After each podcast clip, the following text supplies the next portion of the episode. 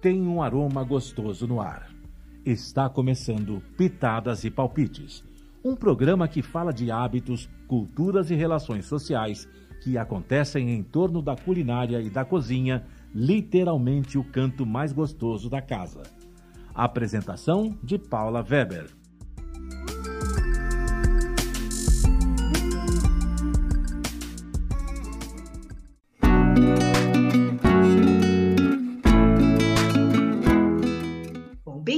A mais um Pitadas e Palpites. Nessa era do Zoom, eu estou podendo falar com muita gente que eu sempre tive vontade.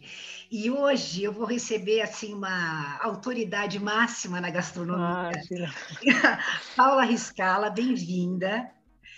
Obrigada. Paula, é assim, só para a hora que eu falar da onde ela veio, assim, todo mundo vai entender. A Paula criou o Ateliê Gourmand. Na verdade, ela é administradora, fez pedagogia, fez gastronomia e em 99, ela viu o boom da, da, gastronomia e montou esse espaço que foi um ícone na cidade. Não existe mais, mas ela vai contar a trajetória e falar do projeto novo dela, que é o Tá na Mesa, que é assim, é uma bíblia mesmo da gastronomia. Paula, é com você. Me conta como foi para chegar na gastronomia. Boa tarde, Paula, e boa tarde a todos. Ah, bom, minha jornada pela gastronomia sempre foi uma via de dois lados, assim, eu sempre tive com um pé na gastronomia e um pé no mundo corporativo, mas é, sempre foi o lado que me falou mais forte, eu sempre tive essa paixão por cozinhar e por tudo que envolve a, a gastronomia. É, quando eu voltei dos Estados Unidos, eu tinha feito mestrado na área de desenvolvimento humano. Eu abri o Ateliê Gourmand junto com a Heloísa Bacelar, que você também conhece bem. Muito. E durante 16 anos, a gente deu aulas físicas na Bela Sintra.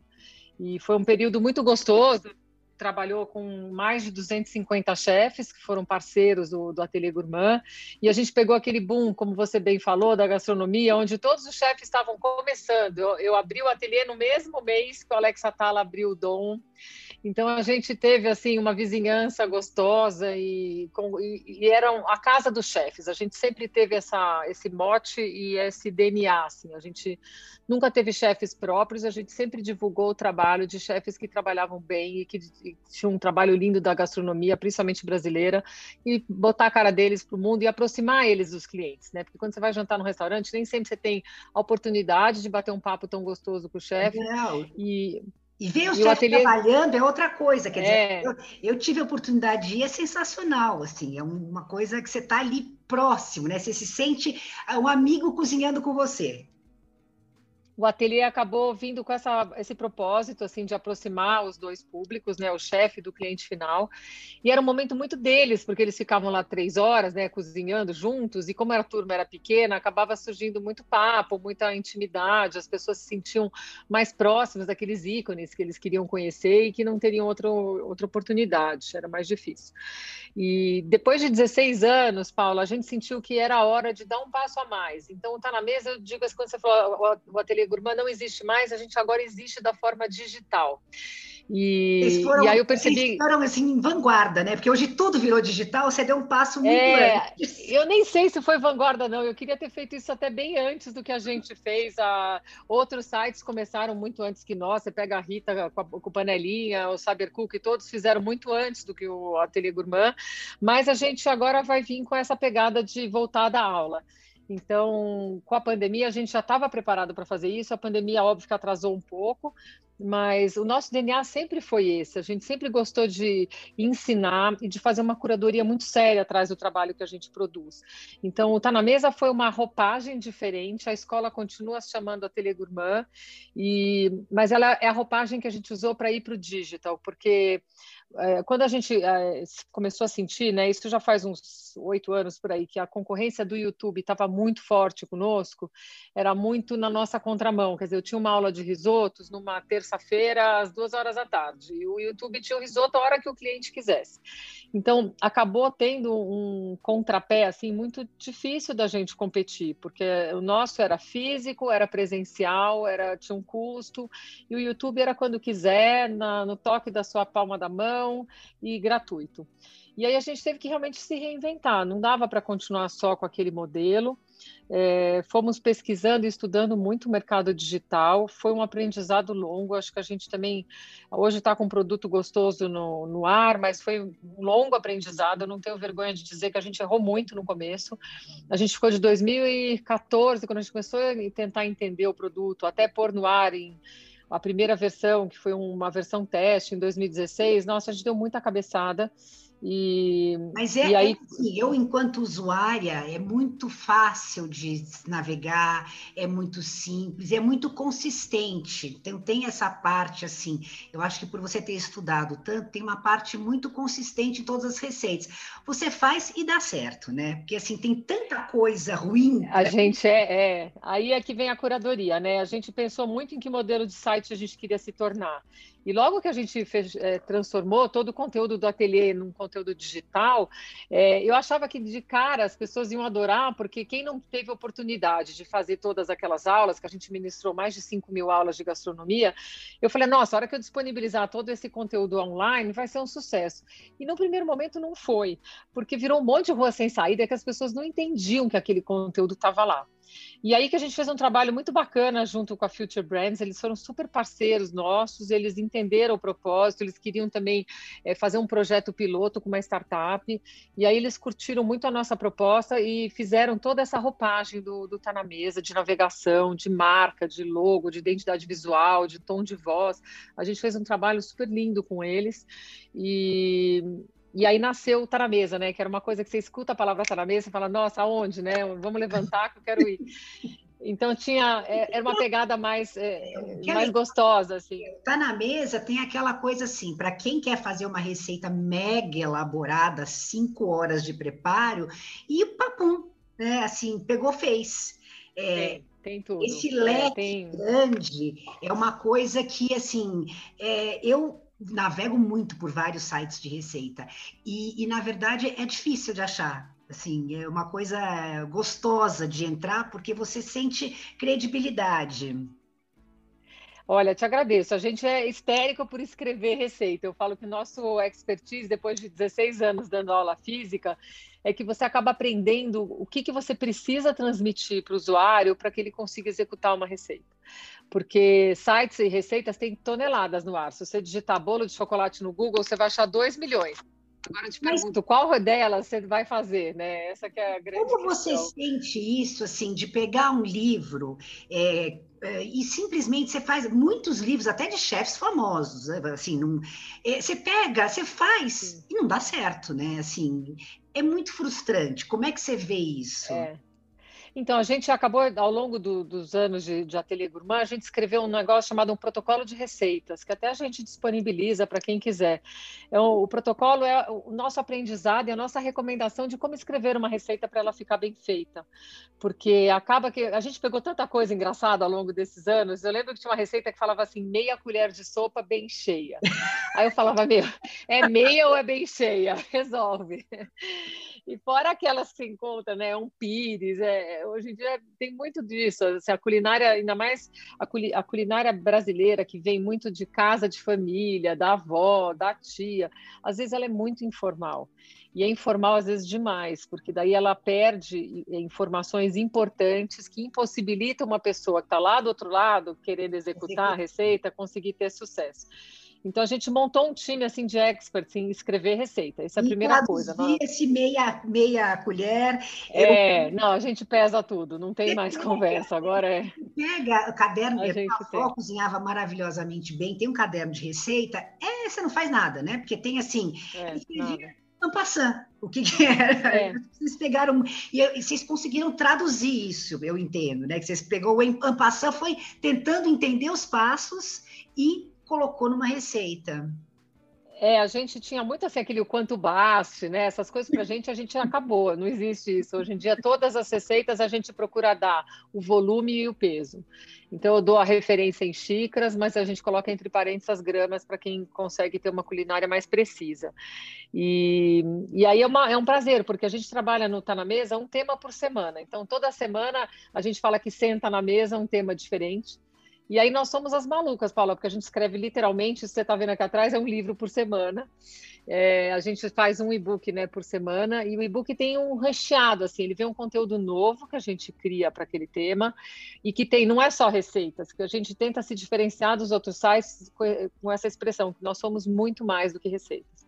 É, a gastronomia é muito rica para você ficar só com receitas. Então a gente dá dicas, a gente dá técnicas, a gente ensina métodos, a gente fala de utensílio, a gente fala de história e aí por diante. É um, é um caminho a percorrer. Então quando a gente escolhe um tema, a gente cobre. Assim, é, geralmente o que acontece? É só receita, também você faz uma receita e não vai. Então essa coisa da técnica, que se você pode replicar aquilo em outros pratos, é muito legal. Quer dizer, aquela técnica é. você aprendeu a descascar tomate e você vai usar para N receitas receitas, não só para uma específica. Então tem um pouco disso e assim eu acho generoso, né? Porque tem, eu acho que existe uma, uma corrente na gastronomia que assim não dá receita, não dá informação, não dá dica. É, é uma coisa. Ai, não, é, a gente é o oposto, né? A gente gosta de. É, uma coisa que eu tinha muita preocupação quando a gente foi para o digital era não perder aquele cuidado que a gente tinha na escola física com o aluno. Como é que a gente, porque lá era uma turma pequena, né? Você deve lembrar, a gente tinha só 12 alunos por sala. Então a gente conseguia assim dar uma atenção muito personalizada para o cliente. E minha preocupação era ir para o digital e perder isso. Então a gente tem uma preocupação enorme. Todas as dúvidas que a gente recebe, a gente responde. A gente continua tendo, cada mesa é com um chefe, né? A gente chama um expert no assunto para falar sobre aquilo. E a gente sempre aproxima aí do cliente do chefe. Não tem uma dúvida que as pessoas nos enviem, que a gente não vai atrás do chefe e fala: olha, essa pessoa está com esse problema aqui com a tapioca, me ajuda. E a gente sempre dá o retorno para eles, porque senão perde a, a possibilidade, né? De trabalha com isso. Tenho. Eu já estou com 20 pessoas, Paula, já estou com um time grande por trás. E aí, assim, é fácil, que você pensa e aí tem quem execute também, né? Assim, você... É, a gente está com uma, uma turma de, de conteúdo muito bacana, da qual eu me orgulho bastante de ter. É uma turminha que se formou ao longo desse ano, porque no começo tinha eu e uma outra chefe, mas que é a Val, que já está comigo há quase 20 anos, e, e agora entrou um time para ampliar isso, né? Então eu estou com mais três pessoas que são especialistas e formadas em gastronomia que estão nos ajudando a construir esse grande conteúdo todo que vai, vai começar a ir ao ar. A gente já tem as receitas no ar, mas a escola, a Ateliê Gourmand volta a dar aulas físicas, aulas presenciais, eh, desculpa, presenciais não, aulas online, é, a partir agora de março. A gente está pondo a plataforma para rodar. Eu acompanhei a, as fotos da cozinha. Foi. Durante a pandemia, foi essa loucura toda. Eu consegui fazer uma obra pelo Zoom. Eu achei que isso era impossível, mas a gente está super quarentenado e então foi, foi o que deu, foi o que foi possível mas aí também contamos com a super parceria aí com a Tia Honrar, que eles, nossa, fizeram o máximo conosco. Eu tinha alugado, eu assinei o contrato de locação do andar no dia 8 de março do ano passado. Nossa. E a pandemia veio dia 15. Eu falei, meu Deus, o que eu vou fazer com esse andar agora? Eu não vou conseguir reformar. E aí a Tia falou: não, a gente vai fazer a obra, vamos, vamos tocar. E, e deu certo. A gente recebeu a cozinha em setembro e, e aí foi aquele, né, aquele momento que a pandemia deu uma melhoradinha, a gente conseguiu montar, equipar a cozinha. E aí estamos com um time mínimo ainda trabalhando, mas a cozinha está aberta desde, desde de, de setembro. E, e, aí voltamos a produzir é, conteúdo. Online. Então, é, tudo online, mas é tudo gravado lá. Só que a gente quer ter um híbrido, a gente não quer ter só curso gravado, a gente quer ter curso também ao vivo no, aqui pelo Zoom para as pessoas cozinharem conosco, e inclusive as empresas poderem continuar nos contratando, porque a gente fazia muito trabalho para a empresa, né? Muita empresa queria, ah, queria fazer um evento, meus funcionários, colaboradores, e eles não estão mais hoje em dia todos no mesmo lugar. Eu falo, não tem problema, a gente faz pelo Zoom. E não, então, que é legal viabiliza é continuar tendo. Os ingredientes para casa das Isso, pessoas. É. Eu fiz com As pessoas recebem um kit. E Foi aí muito legal. Eu passava a receita e aí a gente falava, vamos cozinhar juntas. Aí você ficava olhando ali ali, né? Assim, era pouquinho. A gente, claro, porque daí você fala, faz isso, faz aquilo, deu certo. Foi muito divertido, né? Essa é, é gostoso. Troca que tem na cozinha é muito rica. Bom, já se passaram 15 é. minutos, a gente vai fazer uma pequena pausa, já volta, continuando assim, porque tem, você deve ter muita história para contar de todo esse período de coisas curiosas que aconteceram. A gente já volta. into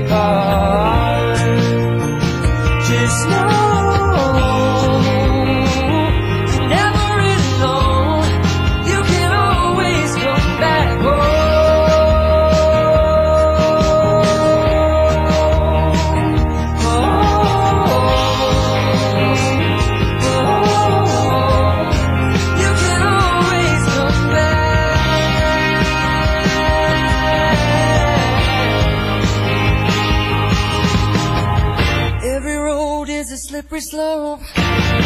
There is always a hand that you can hold on to. Looking deeper through the telescope, you can see that your home's inside of you. Just know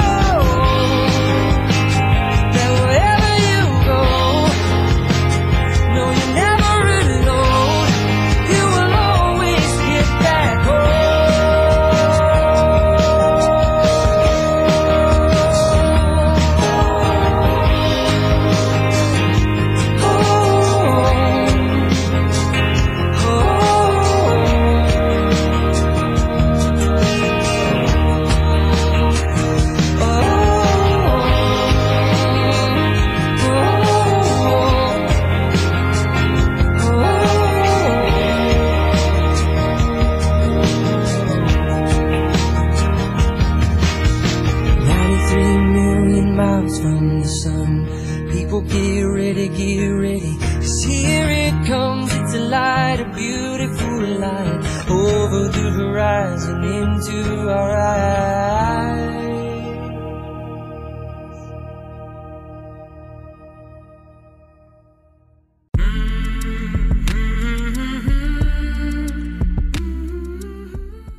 Estamos apresentando Pitadas e Palpites.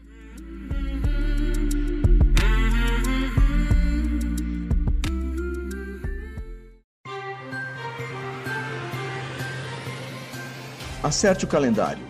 Dia 5 de fevereiro, o programa Conexão Internacional está de volta na Rádio Mega Brasil Online.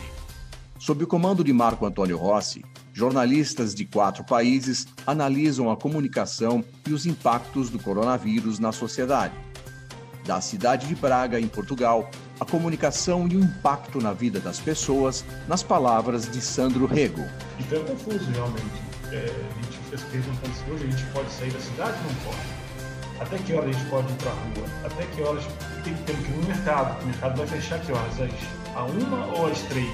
Em Londres, Maria Luísa Abbott é implacável nas críticas ao negacionismo. É, Eu, eu lamento, não é, que o Brasil tenha esse presidente que diga essas coisas, porque se fosse um governo com algum compromisso com a população, que cumprisse suas obrigações básicas, estaria preocupado em dizer para as pessoas De Toronto, no Canadá, Rosana Dias analisa o erro na avaliação das consequências. É, é um desafio para os institutos de pesquisa, porque estão errando feio, o Ibope parece que até pediu desculpa e tal. É difícil. Diretamente de Lisboa, José Gabriel Andrade revela o medo que assombra as pessoas diante de uma ameaça invisível. dentro do Instituto de Saúde, eh, chorou, e chorou muito quando fez a apresentação, assim como Angela Merkel também fez, eh, eh, chorou, a ministra chorou muito e que aqui comoveu uma boa parte da sociedade portuguesa, que outra parte da sociedade portuguesa não admitiu. Em Buenos Aires, Santiago Farrell segue de perto as autoridades e as estratégias de combate à pandemia. Mas o que tem virado uma autêntica novela aqui é o negócio das vacinas. Conexão Internacional é jornalismo factual, é jornalismo de opinião. Acompanhe Conexão Internacional todas as sextas-feiras, às 15 horas, com reapresentações aos sábados e domingos, às 10 da manhã, aqui na sua Rádio Mega Brasil Online, um canal a serviço da comunicação. Eu nasci em 1956 e sempre gostei de jogar bola. E um dia até consegui jogar profissionalmente. Mas lá pelos 20 e tantos anos conheci minha mulher e resolvi trocar de profissão. Nos casamos, tivemos três filhos e um dia sofri um acidente e fui para o hospital. Fui operada e eu saí de lá me sentindo bem melhor. Eu voltei para casa, meus filhos estavam me esperando com o maior sorriso do mundo. Senti que a partir daquele momento, tudo ia melhorar. Deixe a vida continuar. Doe órgãos. Uma campanha da Santa Casa de Misericórdia de São Paulo. santacasasp.org.br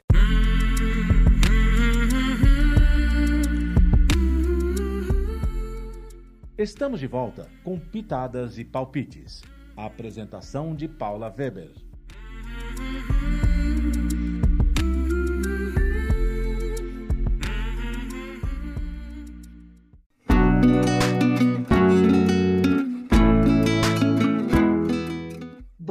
Voltando, é tanta coisa que eu quero perguntar e conversar, mas assim, vamos falar um pouco da gastronomia enquanto juntar as pessoas, principalmente nesse período que todo mundo descobriu que existe cozinha, né?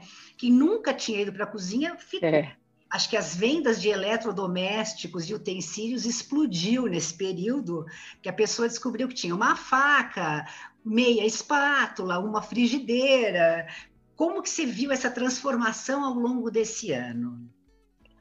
Paula, a gente, é, eu não posso me queixar porque essa pandemia fez o, o, o Tá na Mesa crescer muito. A gente entrou na pandemia, a gente tinha acho que cento e poucos é, mil seguidores no Insta e a gente chegou no final do ano aí batendo 380 mil.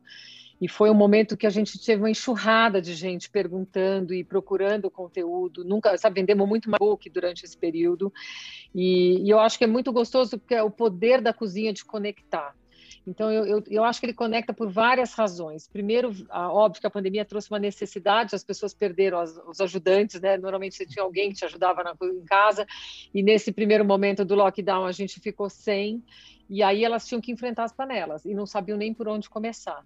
Então a gente percebeu que tinha uma necessidade intrínseca ali que todo mundo tinha do seu dia a dia de tocar a sua casa, seu filho. Ah, agora eles querem lanche, agora eles querem almoço, eles querem jantar. Eles comem, né? Pelo amor de Deus, criança. E comem, criança come. Então, teve uma demanda muito grande de comida rápida e simples do dia a dia. É, teve uma procura imensa por comidas saudáveis, que a gente fica até feliz de ver que aconteceu e coincidiu. A gente tem uma parceria com o Hospital Albert Einstein, né, já há um ano e meio, e a gente cria conteúdo para o Einstein sobre saúde. Então, cada mês a gente escolhe um tema e, e faz um conteúdo para ele. Já fizemos vários, é, cirurgia, tudo, cirurgia bariátrica, coração, câncer. E, e, logo que entrou a pandemia, eles falaram: vamos escrever um conteúdo sobre imunidade, porque está todo mundo querendo saber o que pode fazer para né, ter uma imunidade melhor. E aí conversamos bastante sobre o equilíbrio, de você ter uma refeição balanceada, de você buscar sempre é, tirar os ultraprocessados do seu dia a dia e, e assim por diante. Então, a gente viu esse segunda grande grande demanda, que era a busca pela saúde. E agora a gente tem visto, Paula, uma, um poder que eu acho incrível da comida de reaquecer a economia. É, a, a, quando você pensa nos pequenos produtores assim que perderam emprego e gente que está é, tentando se virar nos 30, né, para sobreviver aí a esse segundo semestre e agora esse primeiro semestre de 2021, a, a gastronomia tem esse poder de trazer rapidamente um ganho de, de renda para as famílias. Então é fácil você fazer um bolo e vender, uma torta e vender, fazer um chocolatinho. Então a gente agora está vendo uma busca muito grande pelo fácil venda, que é a comida que é possível a pessoa aumentar a sua renda. E então por isso que a gente nasce o EAD, a gente tem muita vontade de ter para cada uma aula que a gente vender dentro do Tá na Mesa, a gente vai doar uma bolsa. Ai, porque legal. é, é a nossa possibilidade de ajudar Brasil afora, quem está realmente precisando, não tem condições de pagar por um curso. Óbvio que todo, todo o nosso curso, a gente, você sabe como é que a gente trabalha, a gente faz ele super bem fundamentado, com vídeos, com material enorme de leitura e tal. Então, a gente sabe que isso tem um, um preço maior e a gente não quer que a pessoa que não tem condições, perca a oportunidade de, de conhecer o, curso. Isso foi uma então, coisa que aconteceu na pandemia, essa coisa de solidária. Eu acho que despertou em todo é. mundo o lado solidário, né? Assim, para é, olhar para o próximo, se colocar no lugar, quer dizer, teve vantagens. Né? Eu... Nossa, eu vi coisas emocionantes, Paulo. Eu vi restaurantes que você vê a dificuldade que os restaurantes estão passando imensa. Foi um dos setores mais atingidos da economia. Eles estão, a gente tem muito contato com os chefes de cozinha. Eles estão desesperados assim com esse problema de horário que abre, que fecha. Cada hora o governo tem uma política diferente, muda. Uma hora pode fim de semana, uma hora não pode. E mesmo assim, com todas essas dificuldades, o que eu vi eles fazendo de marmita para entregar no centro da cidade, distribuir para gente carente foi assim emocionante. Olha, eu tiro o chapéu porque eu vi vários chefes atuando forte e vencendo a pandemia, indo na rua, entregando sacola, sem medo de se contaminar. Foi muito bacana. Essa, voltando para essa história da bolsa que você falou, como é que isso vai ser é, viabilizado? Como é que as pessoas se, estão divulgando? Como é que está sendo isso? Então, a gente está ainda estruturando como é que isso vai funcionar. É, a gente vai deixar um e-mail de contato, né, que é o e-mail do próprio Tá na Mesa, para todo mundo que tiver interesse em mandar o seu currículo. A gente tem que avaliar, óbvio, a, o perfil do, da pessoa que está pedindo a bolsa para poder é, aprovar. Mas a gente faz questão de manter essa bolsa para cada curso vendido, uma bolsa doada porque a gente sabe que isso é a chance de ajudar um monte de gente a ter uma nova profissão, a ter uma nova fonte de renda e ajudar a economia a girar, né? A nossa forma de fazer a nossa parte. Mas você sente como sendo assim, porque você entra no YouTube, você falou do YouTube mesmo, quer dizer, tá cheio de lixo, cheio de coisa errada, e como é que a pessoa, na hora que ela tem que comprar um curso, ela fala assim, bom, eu vou comprar um curso ou vou ver a porcaria? Como é que você está eles entendem que o seu conteúdo no final é mais consistente, mas para chegar a esse entendimento, eles passaram por vários videozinhos ruins. Como... É, o YouTube tem de tudo, assim como na internet. Tem coisas muito boas, mas você tem que ter a paciência e o trabalho de garimpar o conteúdo relevante. E acaba que as pessoas querem, é, normalmente, quando vão se tentar buscar um curso, não querem errar, querem fazer direito. Você não vai comprar três cursos de chocolate, quatro cursos de pães. Você vai fazer um e você quer fazer um certeiro que resolva o teu problema, né? A gente vai deixar algumas aulas é, abertas para as pessoas verem a qualidade, a diferença que a gente tem para os demais. Como nós temos um time muito grande de conteúdo, acho que as pessoas vão ficar surpresas com a quantidade de material que vai vir em cada aula. Mas está é, tá muito lindo, assim, a gente está escrevendo trilhas e aulas avulsas. A gente realmente, o nosso sonho é ser a Netflix da gastronomia. A gente quer que a pessoa fique navegando livremente assim, com, sabe, vendo o conteúdo sem parar, porque a ideia é que seja agradável, que seja um prazer aprender. Agora, uma curiosidade pessoal, assim, o que, que você acha desses realities de culinária?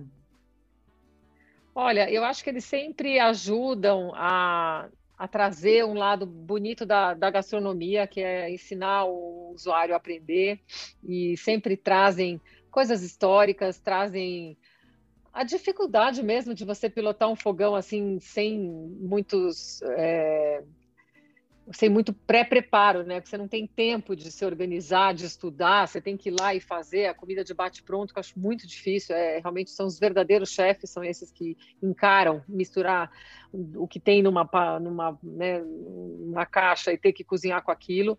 Agora, óbvio que eles têm um lado teatral, né? A gente sabe que nem sempre a receita não, funciona do jeito que, que eles essa competição tão acirrada, assim, quer dizer, eu acho que a cozinha tem uma coisa mais solidária do que essa competição. Mas acho que faz parte, assim, é, é, é o, reality ele tem é, por natureza a, a, ser competitivo, né? Mesmo realities que não são de você pega de música ou esses que são só de ficar dentro de uma casa, eles também têm esse lado de, de competir. Talvez eu não gosto de reality, acho que é isso. É, eu acho que tá, é isso. Eu acho que eu estou nessa categoria. Mas o, o de comida tem, tem um lado que eu acho bacana, que ele ensina bastante também sobre receitas e os, os, normalmente os chefes que estão lá avaliando, eles entendem muito do assunto, então eles dão é, observações assim que quem está assistindo acaba aprendendo alguma coisa. Agora, puxando sardinha para o meu lado, que são as crianças na cozinha, é, como que você vê isso? Porque, assim, eu acho uma paixão, até fez, eu fiz o livro com, com as crianças, é, é. Como você vê as crianças na cozinha? Quer dizer, o, o interesse está crescendo, não está? As mães têm procurado, porque antigamente você tinha as festas para as crianças. É, a, a, criança ela cozinha muito diferente do adulto, né? Ela não tem o preconceito. Então, para ela não existe o fácil e difícil. Existe o, o, laboratório de química que elas descobrem quando elas entram na cozinha e elas entendem que aquilo é um, é um playground muito agradável delas participarem. E, e é gostoso você ajudá-las a, a, despertar a curiosidade, muito mais do que ensinar receita. Eu já dei consultoria para algumas escolas e eles viram e mexem me pediam, Paula, monta a apostila, vem aqui ensinar os alunos a cozinhar. Eu falei, gente, não é isso que vocês têm que fazer com o aluno. A melhor coisa que vocês podem fazer uma criança não é ensinar uma receita, porque eles são muito pequenos para ficar decorando e entendendo esses processos, mas abra a cabeça deles para eles conhecerem novos ingredientes, eles experimentarem novos sabores. Eles é, é lúdico, a cozinha ela é muito visual ela é a única atividade que a gente faz, é a única profissão que envolve todos os sentidos. Então, é, esse é o lado muito bacana de você trabalhar com eles, né? Então, despertar a curiosidade da criança é o lado forte aí que eu recomendo muitos pedagogos seguirem. Eu, bom, eu assim vivo insistindo com isso porque é verdade, acho que assim, e a hora que eles começam a experimentar, e essa falta de preconceito é. que você falou, sintetizou muito a coisa. Bom, eu tinha aqui ainda uma listinha grande, mas infelizmente nosso tempo está acabando, a coisa é limitada, mas eu te agradeço muito e a gente Imagina, vai... Paula, eu que agradeço. Eu vou deixar o link aqui do Tá na Mesa e assim tem uma parte do conteúdo que as pessoas conseguem acessar para é aquele aperitivo para poder querer entrar mais a fundo e é parabéns, porque é tudo muito bem feito e consistente. Basicamente, assim, o que eu diria da Tá na Mesa é que ela tem uma consistência sempre, né? Então, não tem nenhuma receita meia boca. Olha, eu agradeço demais a oportunidade de estar conversando, batendo esse papo delicioso com você.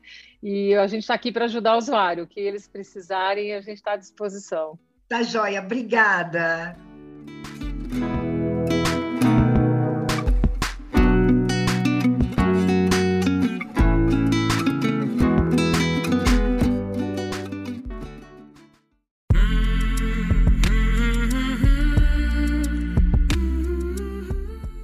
Termina aqui Pitadas e Palpites, um programa que conversa com você sobre diferentes hábitos e culturas, utilizando a culinária como pano de fundo. Um programa que recebe convidados para falar das relações sociais que acontecem e como acontecem em torno da gastronomia e que podem ocorrer em um ambiente sofisticado ou na cozinha, literalmente o canto mais gostoso da casa. Pitadas e Palpites é apresentado pela chefe Paula Weber, todas as sextas-feiras, às 10 da manhã, com reapresentações aos sábados, ao meio-dia e aos domingos, também ao meio-dia, aqui na sua Rádio Mega Brasil Online, que agora também é TV. Acompanhem o programa Pitadas e Palpites também em imagens no nosso canal no YouTube. Informação, entretenimento, conteúdo exclusivo e relevante você encontra na Rádio Mega Brasil Online, um canal a serviço da comunicação.